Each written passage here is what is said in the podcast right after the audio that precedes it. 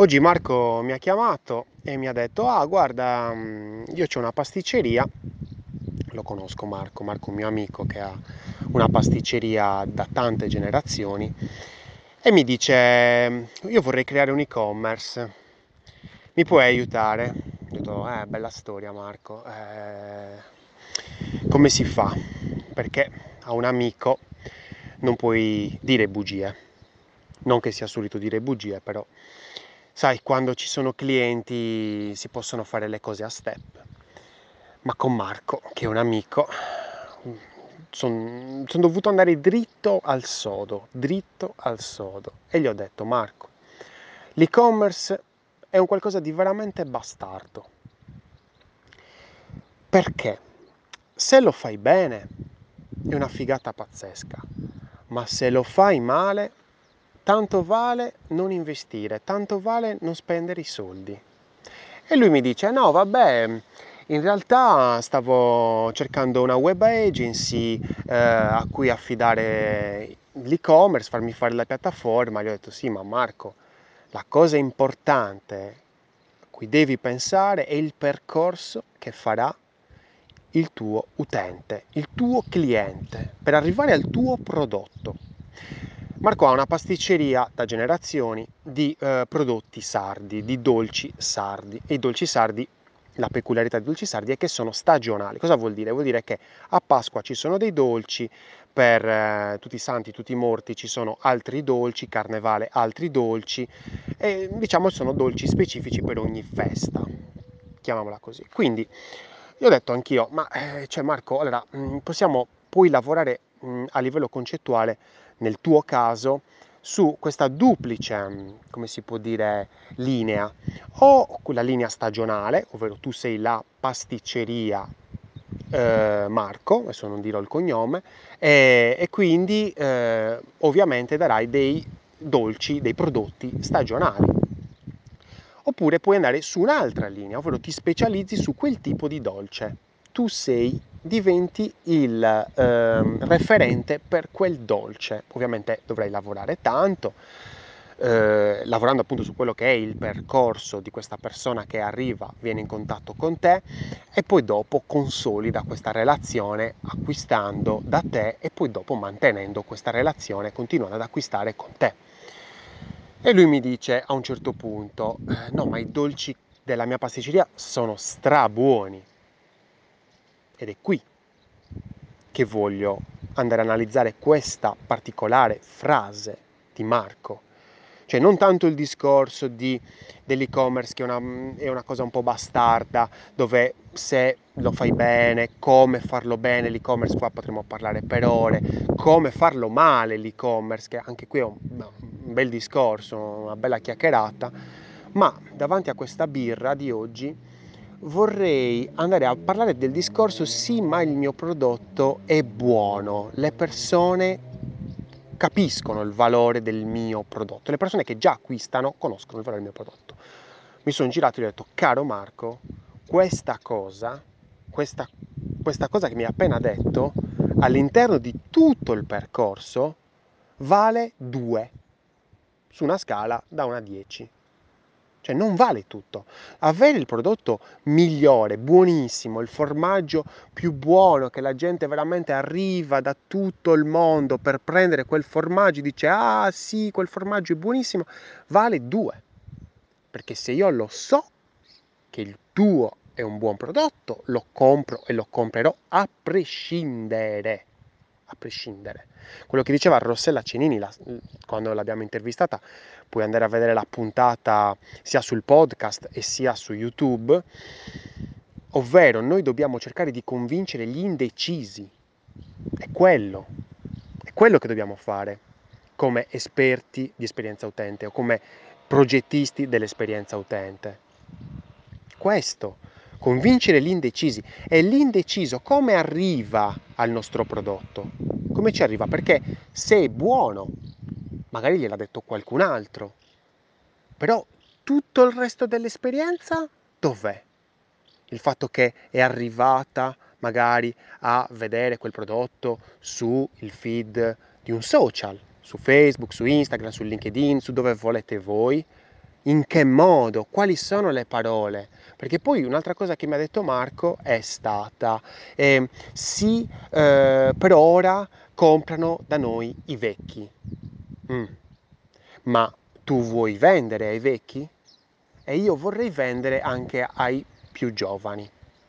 Certo, non ai giovanissimi, però ai giovani che magari sono emigrati dalla Sardegna, sono andati via, vivono magari in continente, come diciamo noi, nel resto d'Italia oppure addirittura all'estero, che ovviamente noi già da piccoli siamo abituati a questi dolci stagionali e quindi ci piace mangiarli anche quando siamo un pochettino più grandetti, continuarli a mangiare che ci dà questo, questo mm, come si può dire, collegamento con la nostra terra, per quanto magari qualcuno lo possa comprendere o meno.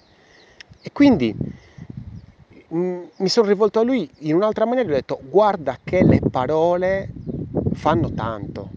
Le parole che utilizzerai all'interno di questo percorso che dovrai pensare tu per primo. Certamente un esperto ti può aiutare a correggere, a sistemare, a vedere possibili bivi di questo percorso e progettarlo e costruirlo al meglio.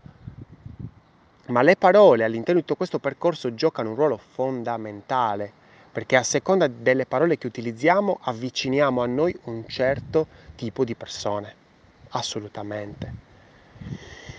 Il discorso ultimo che ho fatto a Marco è non vedere questa, questo investimento come una tantum, ah l'ho fatto, ho speso 50k, 50.000 euro per eh, questo e-commerce, deve funzionare da solo. No, è un qualcosa in evoluzione, è qualcosa che bisogna capire cosa funziona all'inizio, quali sono le cose che potrebbero andare, testarle continuamente. Certo, magari a quella cifra ci si arriva, ma ci si arriva magari in uno o due anni dopo che sono fatte diverse proposte, diverse cose, diversi esperimenti, si è capito in modo tale da non fare un salto nel buio, mai, mai fare un salto nel buio, ma cercare di fare passi controllati, in modo tale che nel momento in cui facciamo un passo, poi dopo ne facciamo un altro, sicuri che il piede che avevamo prima è messo ben saldo. E quindi questo a livello esperienziale cosa vuol dire? Vuol dire che se Marco ha 50 dolci, ok? Cercare di capire quali sono i dolci principali gente, eh, a cui la gente, eh, diciamo, che piacciono alle persone, capire questi, quali sono questa, questo ventaglio di eh, 10 dolci, 9 dolci e cercare di capire tra questi 9 dolci se è possibile puntare su uno oppure se mantenerli stagionali ma comunque controllati, una lista controllata. L'ha sempre detto anche Gordon Ramsay, quindi non sono l'unico che parla di una lista controllata, eh, è, un, è, il discorso principale dell'architettura dell'informazione, ovvero avere quelle informazioni che sono principali, altri che sono secondarie e altri che sono complementari, è questo, e quindi dare alle informazioni principali maggior rilievo e quindi cercare di capire quali sono queste informazioni principali, Qual è, quali sono questi prodotti principali. Sono prodotti principali, Marco, cioè, queste, questa, questa mm, pasticceria che c'ha Marco è veramente da generazioni, quindi se lo chiede al padre, lo sa benissimo, perfettamente quali sono i dolci che vanno di più, lo sa perfettamente, non c'è bisogno di fare una ricerca di mercato, fare altre cose, quello che si fa di solito quando si vuole lanciare un prodotto nuovo. Questo non è un prodotto nuovo, questo è un prodotto che sappiamo già alcune cose.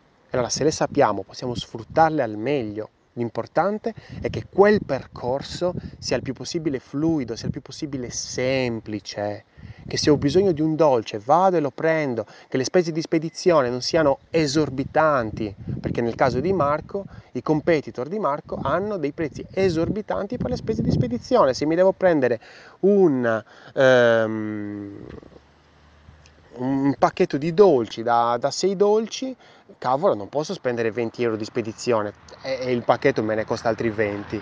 Sarebbe troppo, sarebbe eccessivo.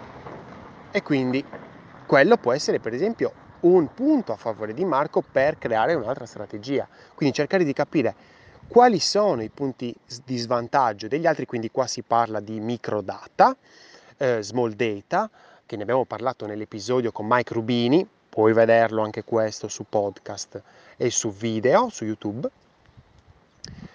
E niente, questo e-commerce eh, sa da farsi? Non si sa. Io ho consigliato a Marco di andare a spulciarsi un pochettino di eh, tecniche di, mm, di, smoke test, eh, tecniche di marketing, eh, andare a, a, vedere un pochettino di eh, analisi di esperienze utenti di, di esperienze utenti di altri business in modo tale da capire questo, meglio questo discorso del percorso, dei touch point e poi vediamo come va, se, se sono rose fioriranno come si dice.